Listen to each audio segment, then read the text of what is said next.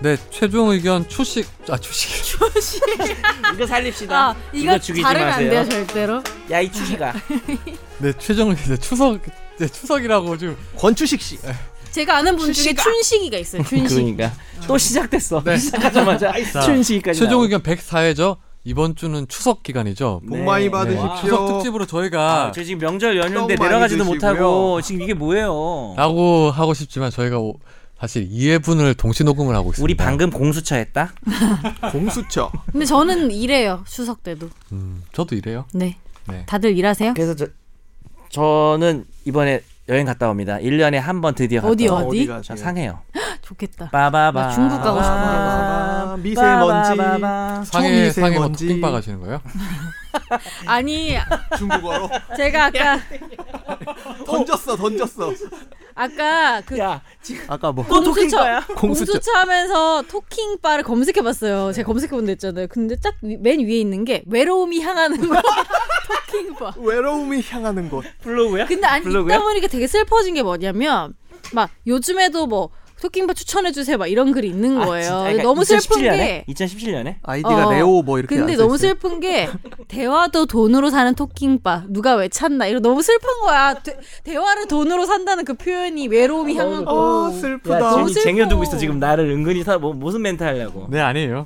그 너무 어렸을 때 슬펐어. 700 추석 서비스에 때뭐 전화하고. 네, 이렇게 가족끼리 화기애애한데 그런 얘기를 하지 말고 토킹바 이런 이나노. 단어 쓰면 안 되죠. 토킹바가 얼마나 화기애애한데요 네. 그 지금 다들 명절 즐겁게 잘 지내고 계시죠? 네. 저희가 예. 네. 그 저희가 뭐 명절을 맞이해서 오늘 성대모사 어, 특집인가요? 음, 즐겁게 오늘은 좀 재밌게 준비를 해봤습니다. 고구마. 어 어, 사실 하루야? 뭐 저희가 추석 때 혹시나 이거를 다 목요일이면 추석이 다음 날 추석 다음 10월 날인가요? 4일이 추석이죠. 아 그럼 10월 우리가 5일인가? 그러니까 어, 금요일 자정에 올라가잖아요 금요일 0시에 그러네. 그럼 그러니까 추석이 지난 금요일에. 거죠 한참 대체휴일 고속도로에서 아니면 오. 기차 안에서 귀경하는 귀경을 하면서 들으시는 분들이 많으시겠네요. 아빠, 나 그러면 그걸 오줌 감안해서 마려워. 저희가 어떻게 해, 요때는. 어 재밌게 좀 하면 되겠네요. 자신 없는데요 네.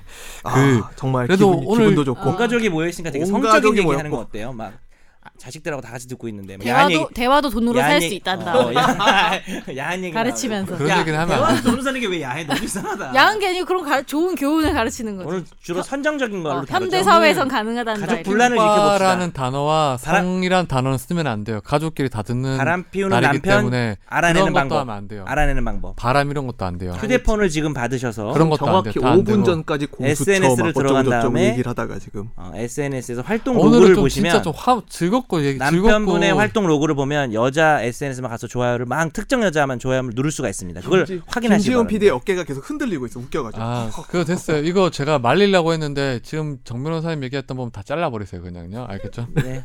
여기까지 살려주세요. 요 말만 잘라주세요. 잘라달라는 네. 농담이고요. 말만. 농담이고 예.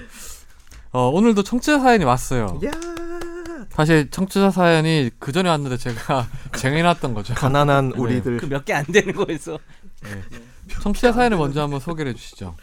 청사 일전의 질문이 아직 진행 중이지만 대답해 주셔서 고맙게 생각하며 다른 질문 드립니다. 이사비와 부동산 소개비에 대해서 질문을 드립니다. 제가 새 아파트로 몇 달 전 이사 왔는데 실제로 실제로 있었던 일입니다. 이삿짐 센터에서 남자 세명과 아주머니 한 분이 이삿짐을 옮기는데 70만 원의 구두 계약을 했고 힘들게 고생하셨지만 약간의 파손과 흠집이 생겼습니다. 이 수레 이동식 수레에 약간 높게 올려둔 짐 박스를 그냥 둔 채 씻기 전에 자리를 비워서 넘어진 걸 이분이 발견하시고 커피 내리는 기계가 파손이 됐고요 바람 때문에 하지만 문제는 제가 가지고 있는 가전제품 중 제일 비싸다고 할 수 있는 냉장고에 큰 흠집이 생겼습니다 어르신께서 냉장고 문짝을 분리해서 등에 지고 옮기셨는데 좀 마르신 편이라 뼈에 의해서 문짝에 길게 눌러진 자국이 선명하게 어? 아니 근데 이게 남았습니다 무슨 소리예요? 저, 아니, 그러니까- 이거 잘 이해가 안 돼가지고 뭐, 그런데. 죄송한데 그러니까, 그러니까 어르신 뼈로 냉장고에 흠집이 갔다고요? 냉장고에 뼈로 제 흠집이 생각에는 가지고. 막 딱딱한 재질이 아주 이거 말랑말랑. 아니면 제가 보기에는 그 무슨 소리지? 뭐 이해가 안 냉장고 되네. 음. 문을 달다가 다시 그런 거 아닐까 싶기도 한데요. 문- 문을 달다가 어떻게? 문을 누르면서 달잖아요. 그러면 움푹 들어간다는 거죠. 이렇게 냉장고 문이. 근데 등에 뼈에 의해서 등뼈로요? 아니 근데 추정이 이거 된다는 등뼈는 거죠. 아닌 것 같고 등뼈는 아닐 수도 있고 용가리 통뼈도 아니고. 아무튼 예. 예 급히 네이버 검색을 통해서 그래도 가격을 깎아야 한다는 의견이 많아서 25만을 깎아서 25만 원을 깎아서 45만 원을 줬습니다. 돌이켜 보면 차비 인건비 생각하면 미안한 마음이 있었습니다.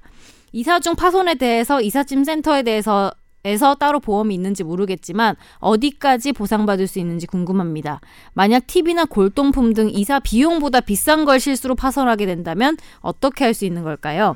그리고 두 번째로 부동산 소개비에도 부가세를 붙이는 게 맞는지 궁금합니다. 이건 다른 사람 이야기인데 소개비가 30만 원인데 카드나 현금 영수증을 요구하니 부가세를 10% 붙여서 더 내라고 해서 부득이 간이 영수증으로 볼펜으로 30만 원이라고 써서 받았다고 하는데 그렇다고 더 깎아주는 것도 아니고 현금이라고 부가세까지 더 내라고 하니까 그냥 간이 영수증만 받고 말았다고 하네요. 아 탈세의 스멜 느껴진다. 음, 스멜. 사실 부동산 탈세, 중개업소에서는 탈세, 탈세, 탈세, 탈세. 많잖아요. 근데. 그렇죠. 탈세. 네, 현찰 현찰 박치기 네. 하는 경우에 탈세가 많은데 먼저 첫 번째부터 좀 말씀을 드리면 저의 이제 친한 친구가 화정 쪽으로 이사를 했는데 유사한 일을 겪었습니다. 그러니까 그 친구는 TV 옆이 이제 좀 기스가 난 거예요. 기스가 이제 심하게 나가지고 그것 때문에 속이 많이 상했는데 보험 늘어났다. 이삿짐 센터에서 보험 늘어났으니까 걱정하지 말라라고 했는데 그 보험의 내용을 살펴봤더니 이게 적재물 배상 보험이에요. 음. 적재물 배상 보험이 뭐냐면 적재 운송 과정에서 상태에서만 그랬구나. 그렇죠. 운송하는 과정에서 이게 드그덕드그덕 거려가지고 뭐 옆에 파손이 된다. 그거는 배상이 되는데 그- 들고. 그렇죠. 화물차에서 내려가지고 그걸 사람이 예, 뭐 옮기는 한다든지. 과정에서 그렇게 되면 그거는 보험도 대상이 아니에요. 보험 사고 대상 이 아니라서 음. 뭐 확인해봐야 되겠네요. 결국에는 근데 요즘에 그냥- 이삿짐 센터에서 하면 대부분 그 이사 과정에서 생겼던 모든 과정에 대해서 물건 파손됐을 경우에는 보험이 들어가 있던데요, 저는. 그러니까 그거는. 네. 보험 내용을 잘 봐야 된다는 거죠. 결국에는 그 보험의 내용이 이런 이제 오- 그 내려서 옮기는 과정에서 생기는 피해까지 보상이 되는지 여부를 확인을 하셔야 되고 그래서 그리고 싸다 이사 싶으면 비용보다 네. 비싼 물건 같은 게 파손했을 경우에는 그거는 당연히 배상을 그건 해주지 당연히 않을까요? 배상을 네. 해줘야죠. 네. 저도 뭐 이사할 때마다 보면 뭐 거기서 뭐 물건이 뭐 저는 파손되는지 몰랐는데 파손이 됐다면서 배상을 해주시더라고요.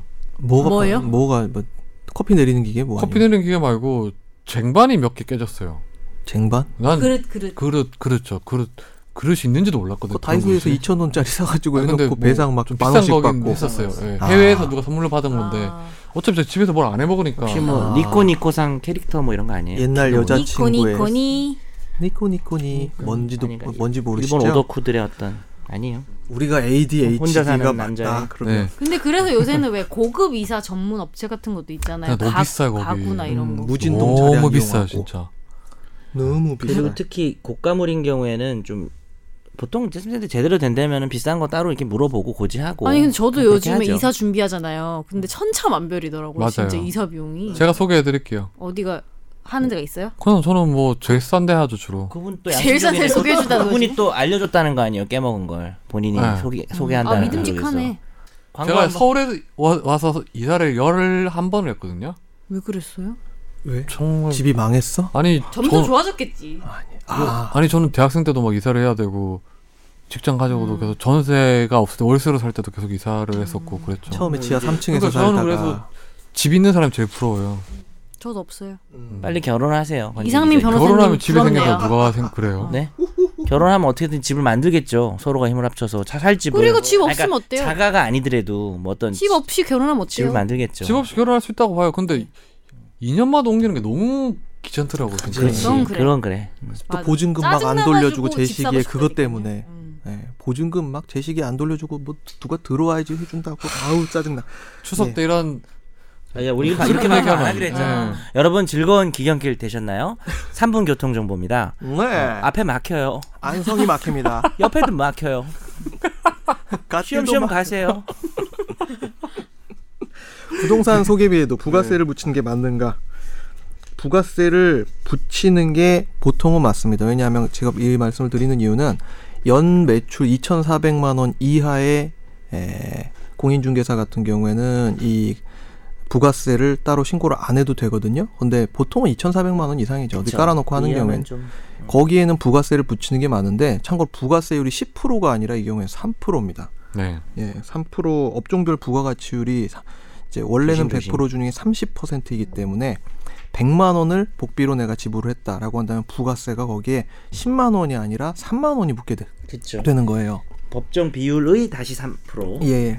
그런데 이제 지금 이분 이상하죠? 예, 소개비가 30만 원이라는데 카드나 현금 영수증을 요구하니까 부가세 10% 붙여가지고 33만 원을 달라고 한 거잖아요. 아, 사기네. 그러니까 요거는 잘못된 거죠. 네. 33만 원이 아니라 그럼 얼마죠? 30만 9천 원입니다. 3만 9천 원이죠? 네, 다음 사연으로 넘어가겠습니다. 안녕하세요. 항상 운동 중에 잘 듣고 있습니다. 집에 신발이 참 많습니다. 뒤축이 다 달아서 못 어, 신고 네, 뭐. 방치해둔 신발들인데요. 시간이 지나니까 아. 점점 쌓여서 더 이상 보관할 장소가 없는 지점까지 오게 됐습니다. 신발을 버려본 적이 없어서 이걸 어떻게 버려야 하나 고민하던 중 한 가지 생각이 떠올랐는데 쓰레기 봉투에 심지어 넣어서 이분이 버리십시오. 서울에 사시는 분이 아닌가 봐. 서울에 일 나갈 때 한강 다리 위에 버린대요. 서울에 일 어, 나갈 일 나갈 때? 한강 다리 위에 버리면, 버리면 어떻게 될까입니다. 이런 경우 최악의 상황은 경찰 출동, 수색 그런 상황이 벌어질 것 같은데 그런 최악의 상황과 일반적인 상황에서 처벌을 받는다면 어떤 처벌을 받게 되는 건가요? 쓰레기 무단 투기 한 가지밖에 안 되는 거겠죠? 이, 이 말은 그거죠. 이 사람 다리 위에 마치 이제 사람 신발 뛰어내린 놓아놔서 저처럼 것처럼. 어, 그렇게 나. 그거 일단 신발 있다고 수- 경찰 수색 안 할 것 같은데요. 신발 났다고 해서 아니 마포대교 위에 이렇게 혼자 가가지고 신발 거기다 놓고 있죠. 그럼 바로 경찰 와요. 그때 오거나 아, 보고 있다가 네. 아예 아, 신발 상시적으로 놓고 있어요. 신발만 있다고 해서 뭐 밑에 근데 대대적인 저는 수색을 벌이고 그러진 않을 것 같아요. 시, 신발만 있는 거 보면 시민들이 지나가다 100% 신고할 신고는 거예요. 하겠죠. 그러면 출동할 것 같은데요. 예. 근데 그것 하나 때문에 한강을 막다 네, 아니 왜냐하면 경찰 같은 경우에는 신고가 들어오면 하게 돼 무조건 있으니까 신고를 가긴 가겠죠. 출동을 해야 되기 때문에 그 자기들도 보고 막 신발이 한 세 개가 놓여 있으면 이건 뭐 뭐야 이거 세 예. 개가 놓여 있으면 그러지 마시고 요즘에 신발 같은 경우에는 왜 이런 예. 저기 생각 을 기부하실 수 있어요. 그 그러니까요. 저 이불이나 옷 이런 그 보관함이나 이런 데 보면 그 구청 앞이나 이런 데 있잖아요. 거기에 밑창에 다 가면 달아서 밑에 빵꾸가 난대잖아요. 비 근데 오면 뭐 사실 우- 우- 다 저 젖어요. 웃긴 거 웃긴 거겠지만 아 또 추석인데 또, 또 이런 얘기네. 자살할 때 신발을 꼭 벗고 뛰어내리나요?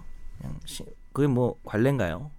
뭐 영화나 드라마에서 보면 그러는 것 같긴 한데 실제로 본 적은 없지만 왜 신발을 벗어놓고 보통 신발 벗고 유서를 남겨놓고 이런 행동을 그게 많이 네, 일종의 해요. 상징적인 의미니까 아, 그러겠죠. 약간 네. 그러니까 다 남기고 떠난다 약간 이런 의미인 것 같아요. 근데 추석인데 오늘 밝은 주제는 네, 없나요? 다음 밝게. 사연으로 가겠습니다. 예, 신발 조심하십시오. 신발 근데 쓰레기 봉투에다가 넣어서 신발에서 나 버리세요. 이걸로 넘어가고 싶지 않은데 아니면 포스트잇에다가 다음 자살 화재 아니라고 판결하는 거 쓰세요. 네. 아니에요? 야, 오늘 그 청취자 사연이 두 개뿐이 없어요. 저희가 지난주에 쟁여놨지만 뭐 두 개뿐이 없어요. 우리 집이 못 살아요. 막 이런 얘기. 쟁여놓은 추석 게두 예. 때까지 개야. 온 게 있을 순 있잖아요. 우리가 지금 땡겨 하는 거라. 아 그렇겠네요. 근데 진짜 온 게 없어 막 나중에. 그러니까 그 저기 메일 주소 좀 아, 소개해 네. 주세요. 저희 메일 주소는요. 슬프게 말하지 파이널 f i n a l 골뱅이 s b s c o k r 입니다. 그 최종이라고 생각하면 돼요. 최종의 영어니까 파이널. 예, 아주 아주 아주 치운 단어잖아요. 그래서 메일 많이 보내주시면 돼요. 정말 갑자기 외롭거나 뭐 심심하거나 이럴 때도 그냥 메일 보내시면 돼요. 앞에다가 꺽쇠 쳐가지고요. 토킹 요청 뭐 이렇게 해가지고 하나 보내주세요. 제가 그러면 오늘 금치고라고 했잖아요. 토킹은요. 터, 터킹 음, 아무튼 네. 그러니까 오늘 프리 토킹도 안 되나? 요 이야기 요청. 오늘 그 화재 판결은 우리 또 화재 판결의 신미안을 가지신 오랜만에 듣습니다. 예, 신미야. 정 변호사님이 또 매의 눈으로 고르셨습니다. 성범죄인가요? 오늘은 내 눈은 아니고요. 아, 좀 되게 어이없는 판결입니다. 선재 아나운서가 소개해 주실 것 같습니다. 백 씨는 2015년부터 SNS를 통해 자신이 배우 문채원 씨의 남자친구라고 주장하며 이와 관련된 글을 올렸고 올해 초부터는 블로그를 운영하며 같은 취지의 글을 수차례 올렸습니다. 내용은 정 변호사님이 설명해 주시겠죠? 문 씨는 백 씨가 블로그에 그러니까 문채원 씨는 백 씨가 블로그에 내가 문채원 남자친구인데 문채원이 이 사실을 숨기고 있다. 과거에 문채원이 쓴 글들을 보면 나를 은유하는 내용이 있다 등 허무 맹랑한 글을 올려서 명예훼손을 당했다며 백 씨를 지난 4월 고소를 했고 백 씨는 정보통신망법상 명예훼손 혐의로 구속 기소됐고 징역 1년에 집행유예 2년을 선고받았습니다. 야 집행유예까지 나왔어요. 구속되고 이거 되게 특이한 정말 특이한 케이스다. 구속이 이게 돼요. 뭘 한 거예요, 그러니까? 뭐라고 썼는지 좀 읽어드릴게요. 좀 나눠서 읽읍시다. 그 2015년 3월부터 지금까지 여배우 문채원과 내가 사귀고 있다 느낌표 두 개 이게 제목이에요. 느낌표 두 개. 처음 시작이 시작부터 되게 빵 아, 골 터져요. 때린다. 예, 이분 좀 뭐 이 방송을 듣고 있다면 죄송합니다. 대한 다시는 그러지 마세요. 자, 대한민국 현대 건축사와 대한민국 최초로 세계 건축사의 한 획을 그으며 새로운 개념의 세계 건축사를 대표할 천재 건축가인 내가 아 여기까지가 자기 네, 소개네요. 여기가 자기소개야. 내가 기네요. 예. 여배우 문채원에게 이렇게 말했대 자기가 도저히 뚜껑 열려서 못 살겠다 사람이 사람을 만나면 마음이 편해야 할 거 아니냐 나와 연애를 숨길 만큼 네가 그렇게 대단한 여자야 대단한 여자냐고 어디 죄졌니 나와 연애하는 것 숨기고 살게 야 다 필요 없고 이제 그만 끝내 벌써 뭐 이렇게 자 길어, 나도 이거. 다른 여자 만날 테니까 너도 다른 남자 만나라 만나라 다음에 느낌표야 만나라 만나라? 널 만나고 나서 아주 속 터져 죽겠다. 나도 이제 속 편하게 살란다. 그러니까 이제 그만하고 헤어지자. 이런 거를 제가 여태까지 다섯 번 정도 했습니다. 하지만 걔는 왜 꼭 참고 있을까요? 밤새도록 물어대는 모기 같은 이 인간이 또 시작이나 이제 읽기도 어우, 귀찮고 짜증나요. 짜증나. 쭉 하면서 저의 능력이 의심스러우면 뭐 문채원 현재 소속사 어디에 전화를 걸어서 문채원에게 민기적거리지 말고 신고하라고 좀 하세요. 뭐 이걸 정말 어디다가 정신 나간 올린 거예요? 이거 자기 블로그. 자기 블로그에. 그 블로그가 공개가 돼 있는 거예요. 네. 예, 예. 전체 공개가 돼 있고요. 이분은 이거를 그러면 너무 진- 많이 올렸어요. 이거. 적용된 법조가 뭐예요 지금? 정보통신망법, 제- 정보통신망 이용 촉진 등에 관한 법률 제 70조 거의 허위. 그냥 예, 허위죠. 허위사실 적시. 그거 하나만 된뭐 거예요? 명예훼손. 예, 맞아요. 예. 거짓 사실 비방 목적으로 네, 다 됐습니다. 거짓 사실을 근데 드러내서 그- 명예훼손. 저분 진짜 건축하시는 분은 아니죠? 그거는 모르겠네. 아니 갑자기 어디까지가 사실인지 궁금해가지고. 근데 이분에 아예 대해서는 거짓인가 해서. 뭐 조사가 됐을 것 같은데 이분은 뭐 어떤 아 찾아보니까 저 직업이 나와 있네요. 무직이시네요, 무직. 근데 이럴 수가. 그 범행 동기는 뭐였어요?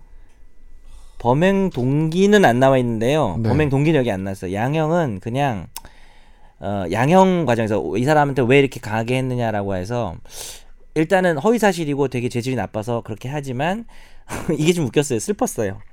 이를 접한 사람들의 대부분이 피고인의 주장을 믿지 않았던 것으로 보여 실제로 피해자에 대한 사회적 평가의 저해가 심각하지는 않은 것으로 보인다. 그리고 어, 피고인은 자신에 대한 네티즌들의 비방이나 조롱에 대해서 자기 방어나 오기로 허위글을 정말 많이 올린 것 같아요. 계속 7일, 올려가지고 7일간 다섯 개를 올렸습니다. 이분은 뭐- 보니까. 장난이에요, 뭐예요? 아 약간 이, 이 과대망상 아니, 좀 치료를 아닌가요? 받고 있는 계신데요. 것 같아요. 예, 약간 뭐 치료를. 치료가 아, 네, 필요한 것 같아요. 그러니까 뭐 너무 웃긴 죄송하지만 좀 웃을 수밖에 없는 게 뭐 선의 피해자를 만들었기 때문에 잘못했기 때문에 나이도 자실만큼 자실 양반인 개아리를 들고 계시네요. 어쨌든 나이가 저보다 많으신 분이네요. 그러면 그러니까 아, 이런 얘기가 있어요. 피고인의 그분이 가족들이 인터넷을 할 수 있는 거예요? 뭐 이런 느낌인데. 정 변호사님이 올해 한갑인데 그러면 뭐. 뭐. 그러니까. 그만해. 정말 이제 너 자꾸 그럴 거면 네. 손녀 내가 볼 나이가 한갑잔치 올라와. 되셨고 노래 한 곡 해. 뭐. 네. 백세 인생으로. 뭐 네. 백신이 피고인의 가족들이 네. 피고인의 정신적인 문제를 알게 되었고 피고인에 대한 애정과 관심을 더욱 기울일 것과 적절한 치료 지원을 약속하고 있는 점 이렇게 얘기가 돼 있는 거 보니까 음. 약간 좀 예, 정신적인 문제가 요거는 있으신 이제 것 문채원 같아요. 씨가 고소를 한 모양이네요. 예. 네, 소속사에서 뭐 한 것 같아요. 음. 네.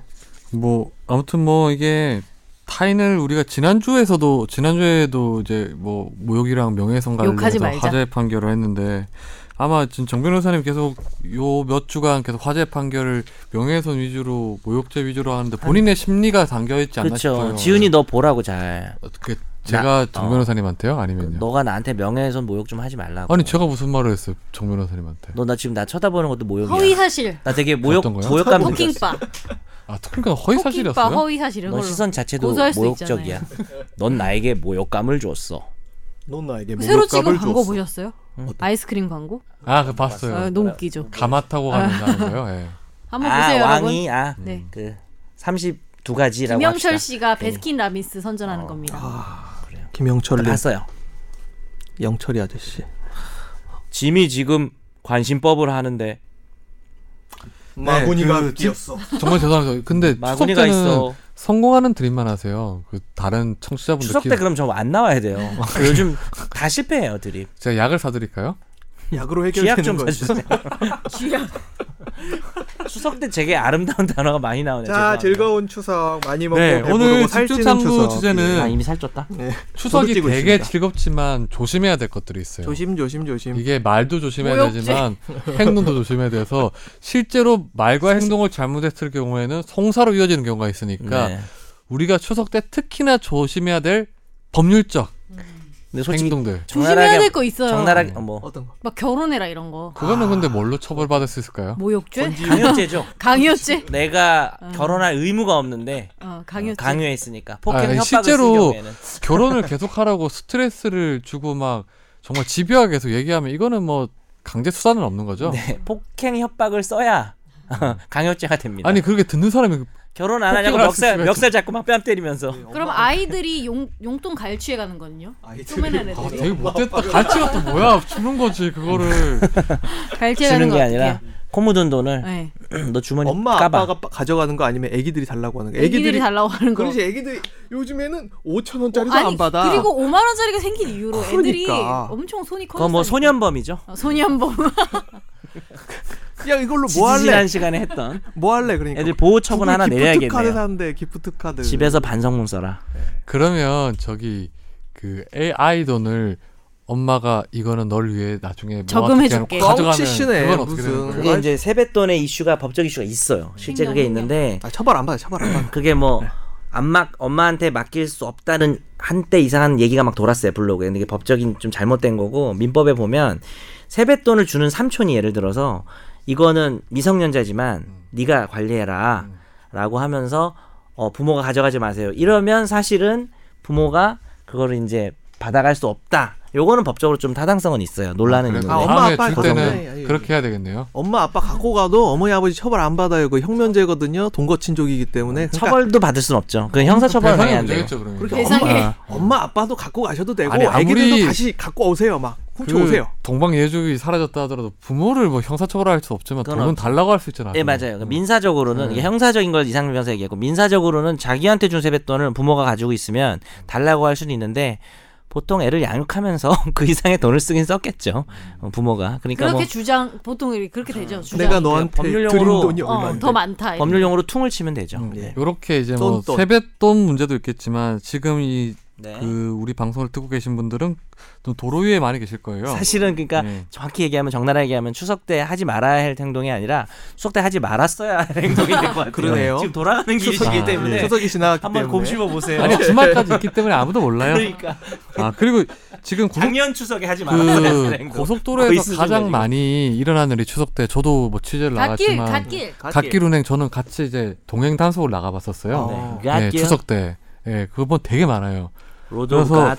그 버스 정용 차로 같은 거- 경우는 어떻게 해야 될까요, 이거는요? 자 버스 카, 그 카니발 내가 어, 카니발. 요건 지금 진짜 유용할 수도 있겠네. 막 예. 가면서. 카니발 승용차가 이제 옆으로 저 버스 전용차로 뽕뽕뽕뽕 달려갈 때 이제 탁 보면서 야 부럽다 이렇게 하잖아요. 카니발 승용차에 근데 한 제가 세 명 싣고 달려간다. 운전자까지 포함해서 네 명 싣고 달려간다. 버스 전용차로 탈 수 있을까요? 없을까요? 난 알지롱. 없을 나도 것 같아요. 알지롱. 역시 저도 답해요? 예. 전 모르겠어요. 아 좋습니다. 네, 그럴 줄 알았지. 할 수 없죠. 예. 없을 것 같아요. 예. 왜일까요? 사람 수로 이게 사실 차 용량으로 하는 거 아니에요? 차 용량 기준도 있기는 한데 기본적으로 이제 12인승 이하 차량에는 6명 이상이 타야지만 버스 전용차로 근데 탈 수 이거는 있습니다. 방송사한테 물어보면 너무 잘할 수밖에 없어요. 음. 방송사 아, 차량이 맨날 그러네. 아, 맞네, 맞네, 맞네. 급하게 취재가 예, 네. 음, 예, 잘 띄엄띄엄. 알죠 저희가. 예. 근데 버스 타고 움직이면은 버스 우리가 생각하는 막 리무진 버스 이런 거 타고 세 사람 타고 쫄쫄쫄쫄 리버? 달려가면 버스 전용차로 탈 수 있을까요? 있을 것 없을까요? 같아요. 있습니다. 정답입니다. 어. 어, 그래서 예전에 이제 신세계 정용진 회장이 버스를 자기- 사셨어요? 버스를 타가지고 벤츠 버스를 타가지고 이제 경부고속도로 타고 왔다 갔다 하는 게 이제 문제가 됐죠. 거기에 정용진 회장 꼴랑 혼자 타고 댕기니까 버스 전용 차로를 타기 위해서 오로지 그 목적으로만 벤츠 버스를 타가지고 나도 왔다. 태우고 가지. 회장님은 그 돈 많은 사람들은 다르네요. 그러니까. 난 사지도 못하는데. 이게 밝은 얘기 이제 합시다. 그, 밝은 얘기. 추석이에요. 밝은 얘기. 그 도로교통법상 이제 버스 전용차로를 운행할 수 있는 차량을 정의를 해놨잖아요. 그래서 네. 그 조항 때문에 그런 거죠. 카니발 그렇습니다. 차량 같은 경우에는 이제 뭐 6인 이상이 차야 되는 거고 그런 예, 거죠. 예. 장관님 예- 그 청문회 때 왜 네. 그때 왜 몇 백 몇 번 걸렸다고 했나? 네, 네. 맞죠. 아. 백 몇 번이었나? 그렇죠. 수십 건 걸린 적이 있는데, 어, 사실 근데 유혹은 받을 것 같아요. 저도 사실은 고속도로 타고 갈 때, 저는 뭐 아예 그 버스 정 차선을 못 가는 차긴 하지만, 거기 쌩쌩 달리는 거 보면 되게 부럽더라고요. 저는 그- 그래요. 어떨 거기는 때 엄청 느끼면은 뚫려있는데. 분당에서 서울 올 때 음. 진짜 느껴요. 그네, 음. 그리고 이제 추석 때 뭐랑 지금 보통 때는 이 가다 보면 그 시간이랑 요일 따라 또 다르잖아요. 네. 뭐 되는지 안 되는지 근데 그게 빨리 나왔으면 좋겠는데 계속 안 나와가지고. 근데 의외로 갈 수 있는데 사람들이 모르고 안 갈 때도 많더라고요. 어, 밤에 새벽 1시까지 아침 7시부터 새벽 1시까지 버스 전용차로 운행하죠 일반적으로는. 네. 그런데 이게 버스 정류차로 했을 때 범칙금하고 과태료가 이렇게 나눠서 있잖아요. 보면 예. 어떨 때 과태료 하고 어떨 때 범칙금이에요. 범칙금은 어, 근데 여기 타 차 운전을 다 해서 다 알겠네요. 그러다 예, 보니까. 범칙금은 운전하다 걸리면은 운전하다가 자기가 만약 신호 위반을 해서 바로 걸렸다. 그럴 때 이제 부과가 되고 우리가 만약 뭐 불법 주차를 하다가 이제 CCTV에 찍혀가지고 걸렸다 이런 경우에 과태료가 나오는 게 일반적인데 어, 실제 차량 운전자가 누구인지 바로 확인이 되는 경우에는 범칙금이 나갑니다. 그 실제 운전한 운전자한테 벌점이요. 나가고요. 범칙금 납부해야 되고 벌점까지 추가됩니다. 벌점 30점 쌓이면은 나중에 이제 문화 정지 처분 받고 그렇죠.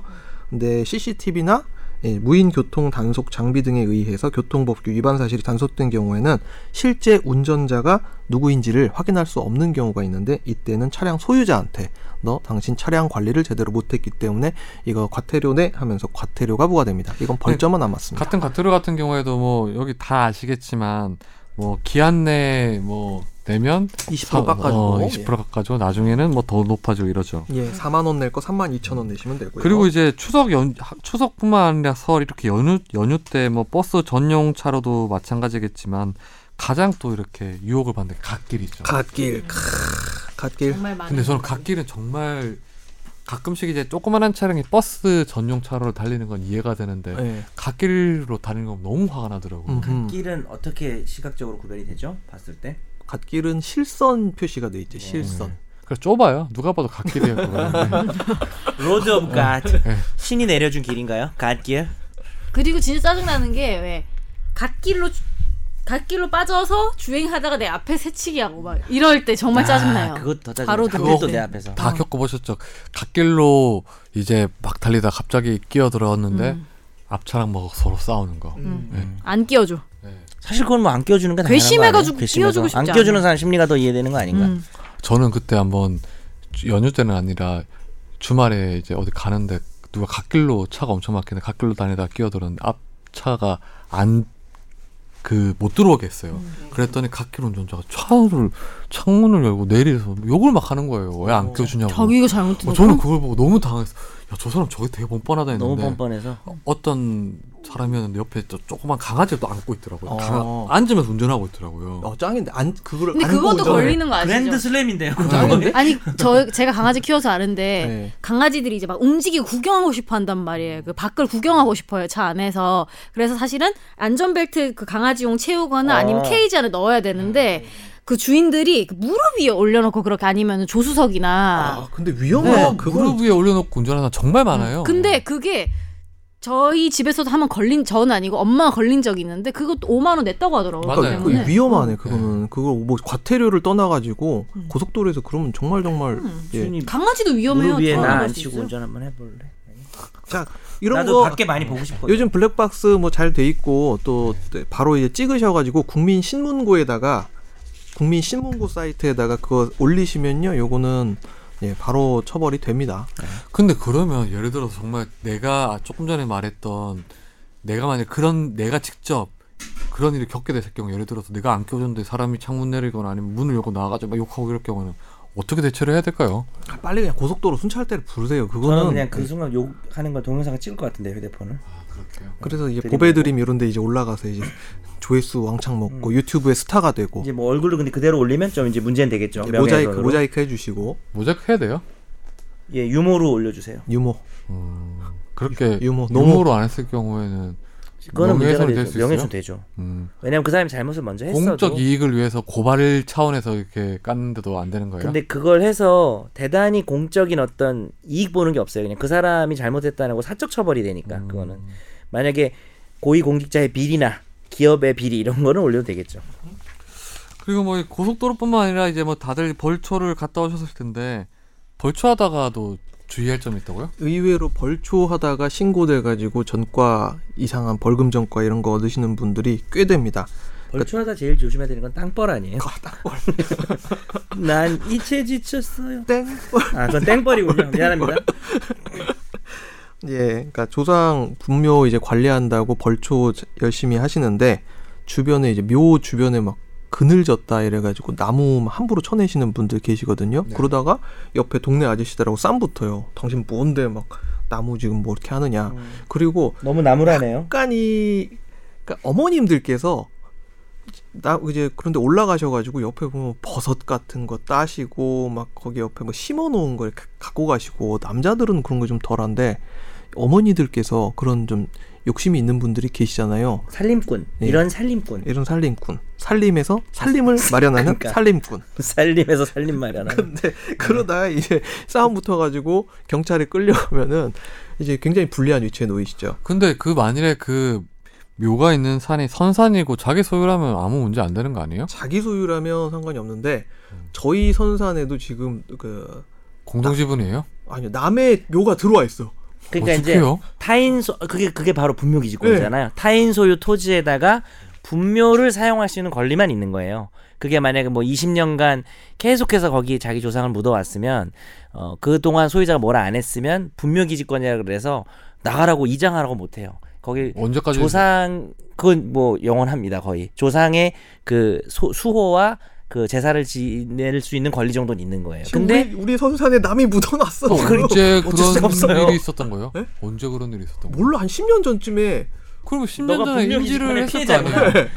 그때 왜 뭐라 안 하셨어요? 아니 뭐라 저는 이제 거기에 왔다 갔다 하는 위치가 아니니까 하면은 저희 시골에 계신 우리 어르신들께서 뭐라고 해야 되는데 왜 뭐라 안 하셨대요? 누가 누가 그걸 심어놓고 해놓고 해놓고 하지 몰라 지금. 그러면 내가 만일에 뭐 다른 사람들이 몰래 다른 사람 산에 가서 그냥 묘만 만들어 놓고 나가면 아무도 그러면 강제로 이렇게 이장을 시키는 일을 못 하겠네요. 아니요. 바로 나가라고 할 수 있는데 주로 주로 문제되는 게 이 묘자리는 20년이라는 시효취득 기간이 있어요. 그러니까 그 기간이 지나도록 소유자가 그걸 조치를 안 했다면 그러니까 20년 이내 나가라고 하면 나가는 네, 나가는 나가는 나가야 아, 이게 말이 안 된다고 음, 말이 안 되는 생각해. 거죠. 이거 황당히 그것만 붙잡고 지키고 있을 수도 그러니까 아니, 없고. 너도 지금 나가라고 할 수는 있잖아. 몇 년 안 됐잖아. 아니 몇 년 안 됐는지는 모르겠는데 제가 그거를 거기서 CCTV 달아놓고 지키고 있을 수가 없잖아요. 문제기니 그래서 최근에 작년에 카디슈였어요. 올해 올해 아, 작년이야 올해 초에 분묘 기지권이라는 게 아니 남의 땅에 이렇게 묻어놓고 20년 지나면은 그냥 그 땅 계속 그 남의 그 시체가 우리 입장에서 시체지 그 사람은 조상이지만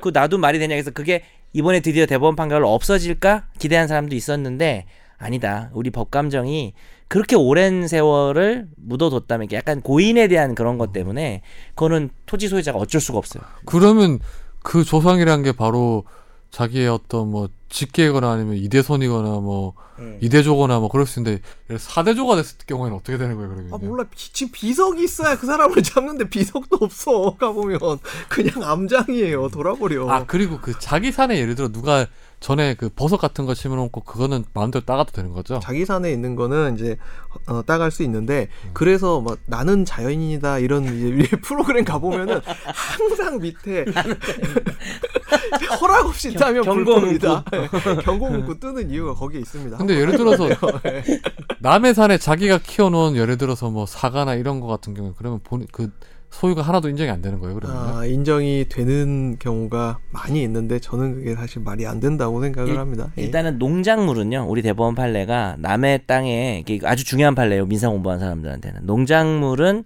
어 농작물을 경작한 사람이 가져갈 수 있게 돼 있어요 근데 과일에 과- 지가 뭐 나무를 심었어도 나무에 실 그 한 열매는 원칙적으로는 타인 소유물이 돼요 그럼 5대5 이렇게 나누지도 못하는 거예요? 예 그냥 뭐 아니면 도예요 보통 어. 일반적인 나무는 타인 땅에다 심었으면 그 땅에 부합한다 그래서 붙어버리기 그럼 때문에 버섯하고 인삼도 비슷하겠네요 그러면요? 예 그러니까 농작물이냐 아니냐 이거에 따라 좀 아, 음, 나눠서 그러니까 봐야 될것 인삼 같아요. 같은 거 인정해 주면 안 돼요. 인삼을 심으면은 우리가 농경사회라서 그 땅이, 그 땅이 한 5년간 지력이 상해가지고 쓸 수가 없어요. 그러니까 이게 좀 문제예요. 근데 네. 손해배상을 청구할 수 있을 것 같아요. 제 아. 생각에는 농작물은 네 거지만 내 땅에 왜 이런 피해를 입혔냐라고 하는 건 가능합니다. 근데 이제 제일 골 때리는 케이스가 분재 만든다고 나무 캐 가시는 분들 계시거든요. 낑낑거리면서 그 나무를 옮겨가 그 저는 그 분재를 잘 이해를 못 하겠는데 나무 중에 희한하게 생긴 나무들 조그만하면서 좀 예쁘게 네, 생긴 예, 그 거. 그런 거 있죠. 예. 우리가 생각하는 그런 소나무 모양 한정식 집 같은 데 보면 그런 거 있잖아요. 분재 뭐 이런 거? 예, 분재 뜬다고 소나무 훔쳐가시다가 걸려가지고 막 징역 1년씩 나오고 이런 분들 네. 많아요. 그걸 꾼들이 하거든 주로.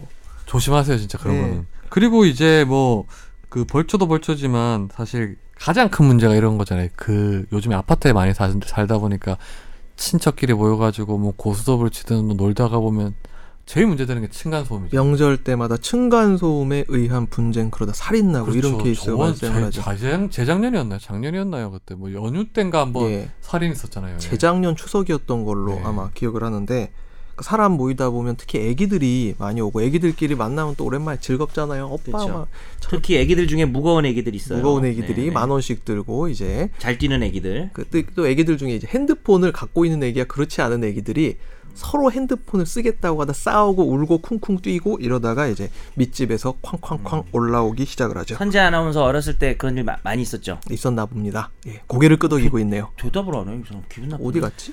기- 왜 그렇게 꼭 골탕 먹이려고 하세요? 되게 못됐다 정 선재 아나 변호사님. 야 그만 째려봐 선재야 나 왜 이렇게 째려봐. 지금 선재 아나운서가 다른 녹화가 있어서 조금 한 10분 전에 나갔는데 정 변호사님이 방금 나온 걸로 김선재 해주지. 아나운서 매긴다고 지금. 매긴다고. 근데 저희가 2회 연속으로 잡아서 선재가 원래 녹화 일정이 있었는데 네, 이 그렇죠. 날짜밖에 없어요. 참고로 지금이 아침 네. 10시 제가 또- 11분이에요. 예. 네, 전부 다 저 때문이에요. 예. 저희 제가 8시에 나와서 지금 녹화하고 있습니다. 아니 근데 저도 사실 되게 미안했어요. 이번에 어쩔 수 없어. 제가 뭐 화요일을 어제랑 내일 다 아, 그러니까 일정 지훈이가 제일 때문에. 바빴어요, 여러분. 네. 저희 네 명이 일정을 맞추는데 지훈이가 바빠서 오늘로 하고 선재가 어쩔 수 없이 중간에 네, 나갈 수 있다. 죄송합니다. 예. 이렇게 한 겁니다. 굉장히 성실한 방송이죠. 네. 선재하고 전화 연결을 좀 해볼게요. 네. 그 층간소음 같은 경우에는 일단 뭐 정해진 기준이 있어요. 뭐 환경문제조정위원회에서 뭐 주간에는 40데시벨, 야간에는 35데시벨 그런데 이게 아이들이 뛰는 것만 해도 한 50데시벨이 되더라고요. 제가 그때 예, 측정을 그렇죠. 네. 해보니까. 어떤 아이였나요? 그래서 사실 좀 뭐 좀 그렇긴 한데 우량아였나요? 어, 층간 소음을 두고 이제 뭐 분쟁 조정 센터니 여러 가지 요즘에 뭐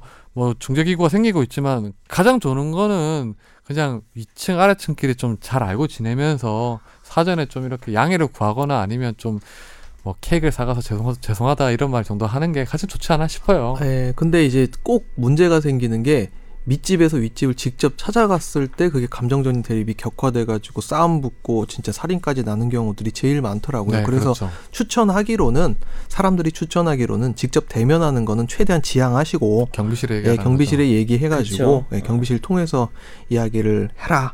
이게 완벽한 대책이라는 게 지금 없어서 가장 문제인 그런 네. 예, 케이스입니다. 아무튼 층간 소음이 이제 뭐 어떤 가족 입장에선 되게 화기애애하고 즐거울 수 있는데 음. 다른 집의 입장에서는 평온함을 해치는 좀 행위게 행위일 수 있으니까 그런 점은 좀 잘 숙지를 하시면서 하시면 될 것 같아요. 그럴 때 이제 우퍼 스피커를 천장 쪽에 이제 하나 달아서 역공을 좀 시도한다든지 네. 그런 방법도 있습니다. 그리고 우리 명절 때 가장 뭐 저야 해당이 안 되겠지만 두 분 같은 경우에는 이제 어 이제 뭐 형수님들한테 막 음식을 음식을 막 하라 이렇게는 안 하시죠? 우리 예. 집은 그런 거 없습니다. 우리 집은 저희도 전혀 없어요. 음식하지 네. 않습니다. 저희는 음식이 없어요 집에 식재료가 떨어졌어요. 그 정 변호사님 지금 그렇게 그 찢어진 런닝만 입고 저한테 얘기하니까 실제 진짜 그럴 것 네. 같아요 지금. 나는 자연인이에요. 저 지금 채취하러 좀 갔다 올게요. 어 사실 아유 또 어디 가셔야 그 되나. 명절을 전후해서 이혼이 상당히 급증하긴 맞아 급증한다고 하더라고요 보니까 명절 이제 이혼 신청 건수가 네. 명절 다음 달에 유의미한 퍼센테이지 한 15% 정도 증가한다고 합니다. 그게 왜 그러냐 한번 저희 그때 취재를 제가 가정법원 해보니까 아 진짜 가봤어요? 어 명절 때문만이 아니고 쌓여온 거죠. 쌓였다가 쌓여왔던 게 그러니까 명절을 통해서 증폭이 된다고 하더라고요 그래서 명절 때 이렇게 잘 마무리가 되면 좋은데 항상 명절 때 보면 여러 가지 왜냐하면 이게 음. 시부모를 만나는 것도 명절이니까 아, 그 참았던 게 명절을 통해서 증- 증폭이 되고 아 그동안 좀 이제 화해를 했던 게 명절을 통해서 다시 한번 싸우게 되다 보니까 그 다음 달에 보면 신청 건수가 급증한다고 하더라고요. 안 보는 게 더 음. 네. 사실 좀 맘 편한 사이가 있게 마련인데 어 저는 이걸 잘 모르겠어요. 어떻게 해결해야 되는지 엄마 지금 결혼을 아빠랑 안 엄마 해봤기 아빠랑 때문에. 만나면은 마음이 편하십니까? 결혼하라고 안 하세요 이제? 아니 그런 거좀 편해 즐거운데요. 맛있는 것도 많이 해주시니까. 아니 뭐 그동안 맛있는 거 이제 맛있는 거를 해드려야 되는 나이가 된 것 같은데 불효자가 부모님이 엄, 어머니가 해주시는 집밥만큼 맛있는 건 없죠. 어떤 반찬을 주로 해주십니까? 제일 좋아하는 반찬 개구리 나이베스트. 반찬? 저는 김치찌개 되게 좋아해요. 김치찌개 아 돼지 저는- 김치찌개요? 아니면 참치 김치찌개요? 아니면 스팸 김치찌개요? 어, 돼지 김치- 돼지 돼지 등갈비 아니고요. 네. 그냥 뭐 네, 항정살인가요? 네, 아니요 그냥 어, 오늘 삼겹살. 지훈이가 오늘 삼겹살. 그게 사실 아, 삼겹살도 저야 맛있죠. 외부에서 뭐 맛있는 거, 뭐 소고기도 먹고 먹어도 싶다. 많이 먹는데 신김치. 찌개를 먹을 기회가 많이 없어요. 그러다 보니까 내가 한번 해줄까? 갖다 줄까? 아니 음. 어머, 아무튼 예. 오늘 윤희가 오네. 어머 윤희가 중국산 김치를 가득 넣어서 김치찌개를 끓여줘야지. 부부간 갈등이 김치가 격화되는 중국 전통 음식이었나요? 부부간 갈등이 격화되는 추석 여러분 이거 혹시 들으시면서도 아 내가 오늘 또 근데 좀 와이프와 싸- 약간 혹은 싸운 배우자와- 상태에서 들으신 분도 계실 것 같긴 해요.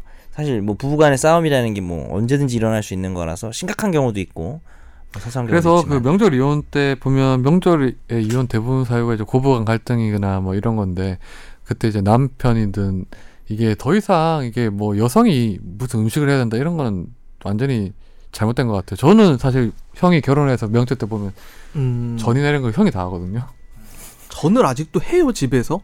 뭐 다- 해 다 먹어요. 네. 하세요? 예. 어. 그냥 저희 재산을 안 지내는데 예. 저희 먹을 만큼만 해요. 그래서 아주 방- 많은 양이 있고 그러진 않은데 음. 일단 형이 좋아해서 본인이 저는- 튀김하고 이런 거 아, 좋아하거든요. 본인이 형이 무슨 전 형수가 하나요? 아니라 네, 육전이 맛있죠. 예, 저는 역시. 육전하고 뭐 고추전, 그런 뭐 것도 하고 저희 가지전, 튀김도 좋아해서 호박전. 많이 하는데 음. 저희 어머니랑 형이 다 해요. 음. 형수도 도와주긴 하지만 주로 이제 형이 많이 해요. 그렇게 문화를 만들면 괜찮겠네요. 근데 우리가 그러게. 말은 또 이렇게 하는데 막상 현실은 또 가서 이제 시댁에 이제 가게 되면 10월대에 가게 됐을 때 또 그거를 뭐 아이고 뭐 여자가 음식을 해야 되는 게 어디냐 그리고 어, 남의 집 행사인데 어 내가 이걸 뭐 나한테 강요하느냐 이렇게 뭐 말하기가 힘들잖아요 예. 사실. 근데 그래서 이거는 사실 음. 처음이 중요한 것 같아요. 처음에 그냥 어. 아. 같이 한다고 육아도 마찬가지고 가사도 공동 분담이라고 생각을 하면 누가 더 많이 하고 덜 하는 게 아니고 그냥 어차피 다 같은 일이라고 생각을 하게 되면 음.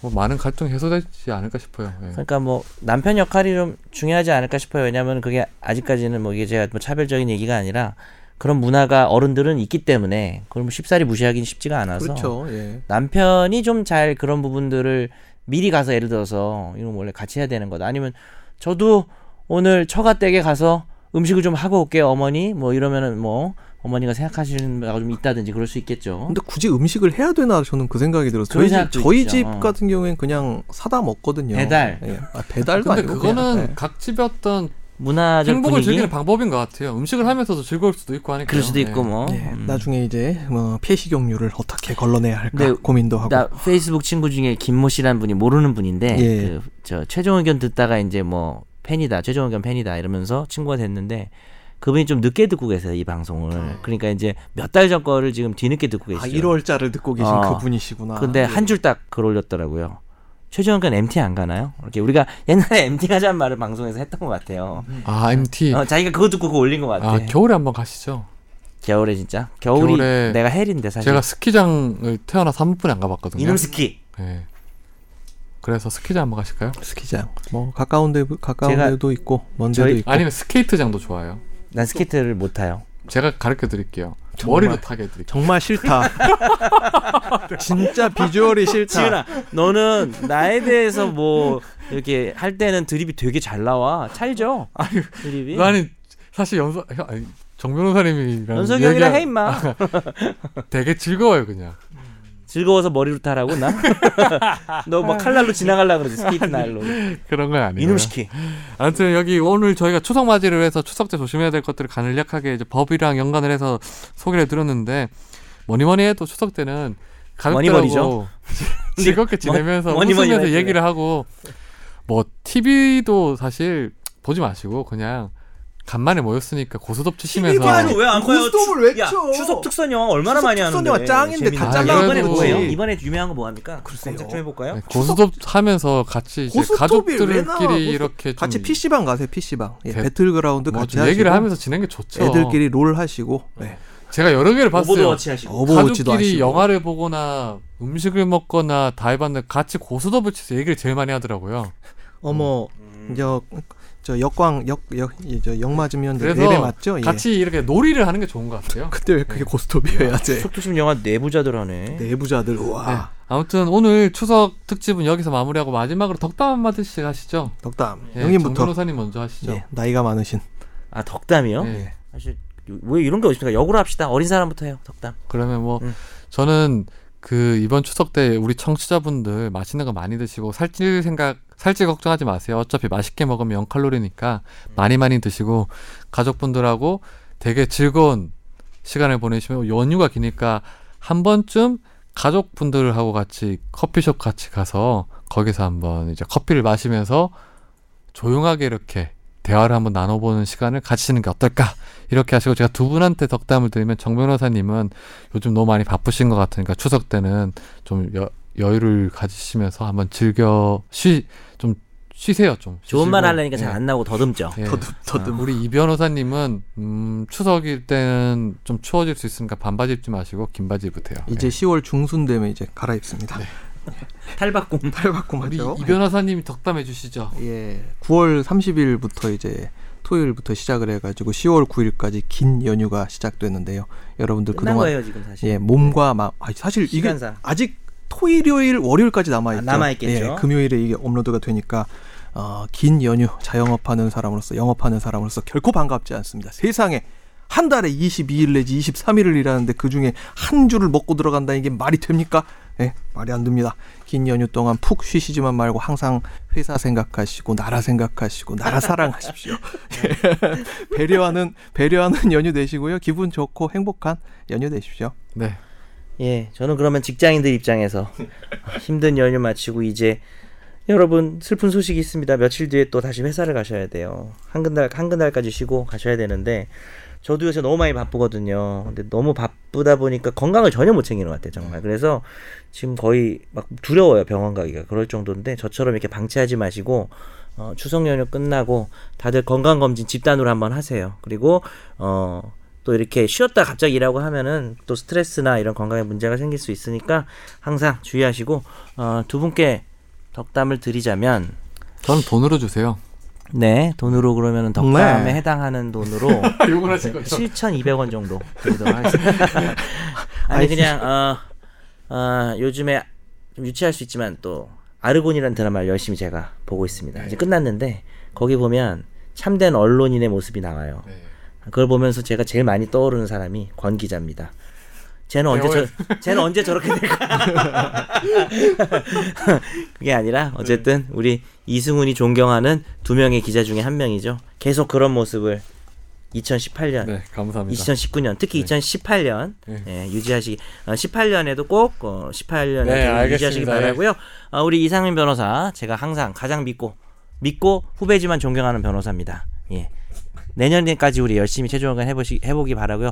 김지원 PD님, 네 오늘 고생 많으셨습니다. 2회 연속 방송하시느라 오늘 8시 밤 8시부터 나오셔가지고 뭐 화장실 갔다 오신 고생하신 것 같은데 어, 지금 깜짝 놀라셨어요. 잠깐 지금 한 번도 나간 적이 없는데 지금 잠깐 급히 어, 얼마나 급해? 1분 정도 아, 나갔다 오셨는데요. 날씬해지셨구나. 나가는 거 처음 봐요. 이제 여태까지 방송하면서 왜냐면 두 시간 연속으로 우리가 이만하게 왜 계속 그런 얘기 하세요? 영속으로 그냥 반성을 그런 거는 하니까. 좀 우리 모른 이런 척 넘어가시면 사람들이에요. 되지 왜 그러세요? 얘기 시작한 게 상민이다 지금. 어, 그거 잘 하세요. 또 내가 시작한 날 줄 알았지. 날씬해졌다는데. 뭐. 여러분 추석 잘 복 보내시고요. 많이 받으세요. 연휴 네, 마무리 네. 잘하세요. 안녕히 계세요. 파이팅! 선재야 너도 한마디 해. 파이팅! 선재야?